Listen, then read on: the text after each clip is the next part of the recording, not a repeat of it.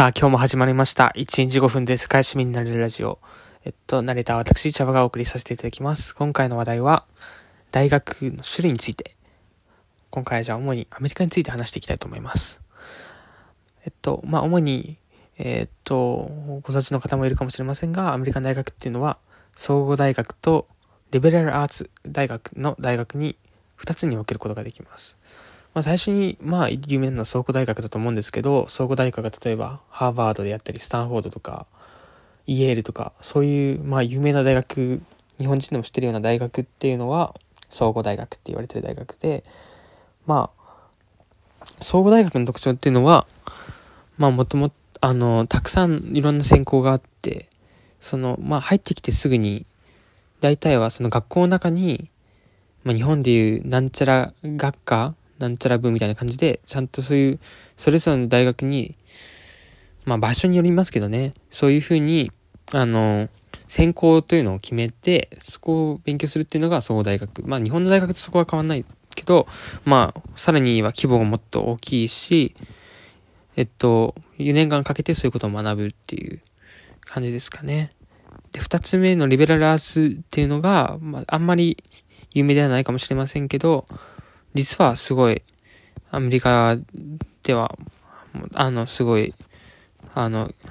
ポピュラーな大学で、まあ、有名な大学で言うと、ウェズリアン大学とか、ポモアとか、あとは、ウィリアムとか、そういう大学なんですけど、まあ、そういう大学、まあ、リベラルアーツっていうのは、1年目入った時に専攻を決める必要はないんですよね。入ってきて、2年目もしくは3年目大学によるんですけど、そこで専攻を決めていくっていう。その専攻を決めるだけだったら、それだけなの？っていうとそうじゃなくて、規模も全然違くって、もう、総合大学っていうのはもう何十万人、何十万人は言い過ぎかな？何万人とかの生徒がいる中で、えっと、レベルアーツの大学っていうのは少ないところだと200人とか、一学年。まあ多くても2000人、3000人とかの大学、ミドルバリーとかそんぐらいかな？の大学なんですよね。だから規模もちっちゃいっていうのが特徴で、もう一つは教授との距離の近さっていう。やっぱりその大きい大学、マンモス校だったりすると、どうなるかっていうと、教授との距離がすごい離れてしまうんですよね。一クラス200人とかバーンっているんで、200人のうちの1人なのかっていうあとは、レベルアーツだと20人のうちの、あの、一人なので、距離が近い。じゃレベルアーツの方がこのままいいじゃんっていう、そんなことは全然なくて、なんかこれは結構その、これが一般的なその定義なんですけど、実はそんな総合大学に行ったから、その教授との距離が遠いってわけでもなくて、まあいろいろどっちもメリットとデメリットがあると思うんですけど、まあ総合大学の良さっていうのは、そのさっき教授との距離が遠いって言いましたけど、実はもっと専攻をどんどんどんどん極めてって、さらに自分のやってること、やりたいことが明確な人っていうのは、実はすごい有利な大学で、あの、大体、そうですね、あの、内容、大学で勉強する内容をもし終わってしまったら次大学院の内容まで、もし大学院がある大学だったら学べるんですよね、その大学生の時点で。で、そういうふうにどんどん成功をやっていくと、やっぱレベルが高い授業だと、人も減ってくるから、えっとまあ友達にもきもう言ってましたけど、20人とか30人の授業っていうのも、普通に自分がもしやりたいことが明確な人にとってはそういうこともできるんで、まあ、少人数制っていうのも全然いけんじゃないかなって。さらに言えば、インディペンデントコンセントレーションっていうのがある大学とか、ブラウンとかもそうなんですけど、教授とその授業を作ることができる、専攻を作るっていうこともできるような大学もあったりして、総合大学っていうのは結構柔軟に、そしてやっぱり大きい大学なので、やりたいことが、まある人には制限がない。それに対してリベラルアーツっていうのは、やっぱその1、2年目っていうのはリベラルアーツ教育って言って、最初に決められたことを学ぶんですよね。やっぱりその全員一般教養として。なので、そこはみんな通らないといけない道だし、それ終わっては2年間しかないので、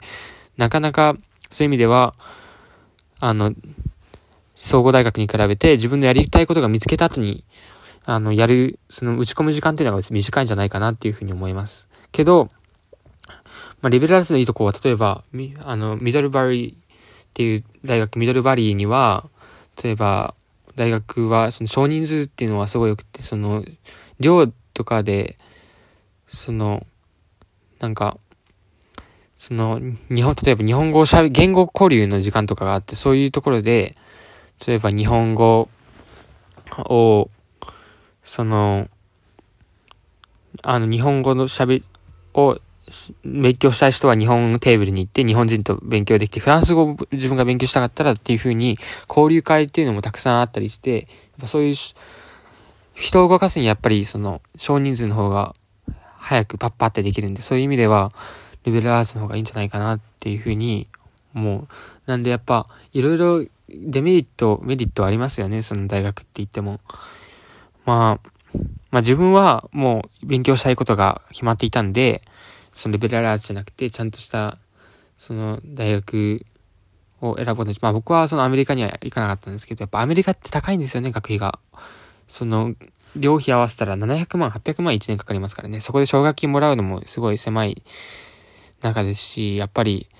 まあけど、奨学金とか考慮した上でもしアプライしたりするんだ、あ、あれば、そういう情報も知っておくべきなのかなっていうふうに思います。では結構その自分の主観も入ってしまったし、その、早口で分から、分かりづらかったと思うんですけど、まあ、少しその総合大学とリベラルアーツの違いっていうのが分かっていただければいいなっていうふうに思います。今日はちょっと長くなってしまいましたが、ありがとうございました。失礼させていただきます。